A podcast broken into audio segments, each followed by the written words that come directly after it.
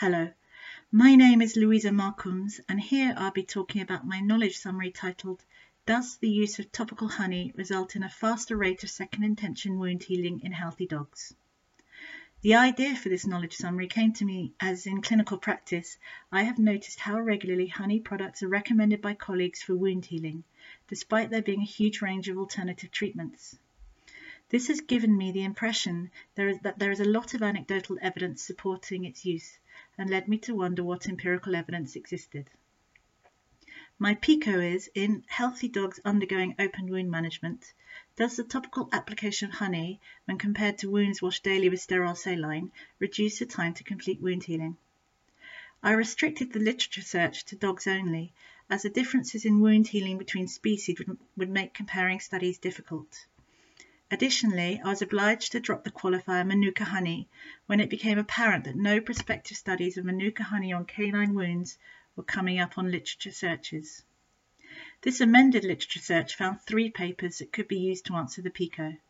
The studies were from the same research group, and it was evident, evident that two papers, Jalali and others 2007A and B, were a duplicate manuscript, and for the knowledge summary these papers were considered as one.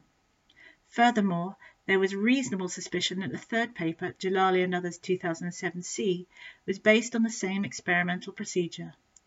This was problematic, not only because the methods described in the two studies were not identical, but also because it effectively meant that all the ev evidence available for the PICO is based on the same 10 animals. The papers were experimental prospective controlled trials, which is an appropriate study design for a PICO looking at a treatment effect. Jalali and others 2007A and B compared the percentage reduction of wound area between treatment and control groups. They showed mean wound area reduction for the honey treated group was greater than the control group on days 7, 14 and 21. The methods used to obtain the wound area measurement were validated and the results significant. The remaining outcomes reported by the papers were less robust gross and microscopic appearance of the wounds, which was presented simply as descriptive narrative with no statistical analysis, had zero evidential value. Likewise, quantitative and qualitative bacteriology data was also obtained, with the authors claiming that the significantly lower bacterial count in the honey treated group on day 21 demonstrated an antibacterial effect of honey.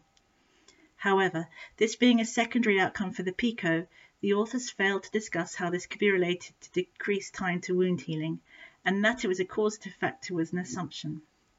As a result, the microbiological analysis was also considered of zero evidential value. To summarize, the internal validity of both studies is reduced by the very small sample size, vulnerabilities to bias due to flaws in experimental design and reporting, and apparent data duplication. Additionally, external validity is negatively impacted by the fact that honey other than medical grade Manuka honey was used, and the wounds treated were experimental burn wounds, which is probably not representative of the typical canine wound in the clinical setting.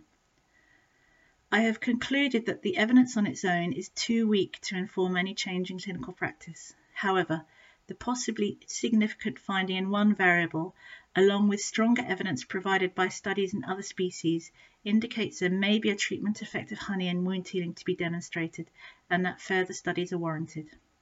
Thank you for listening.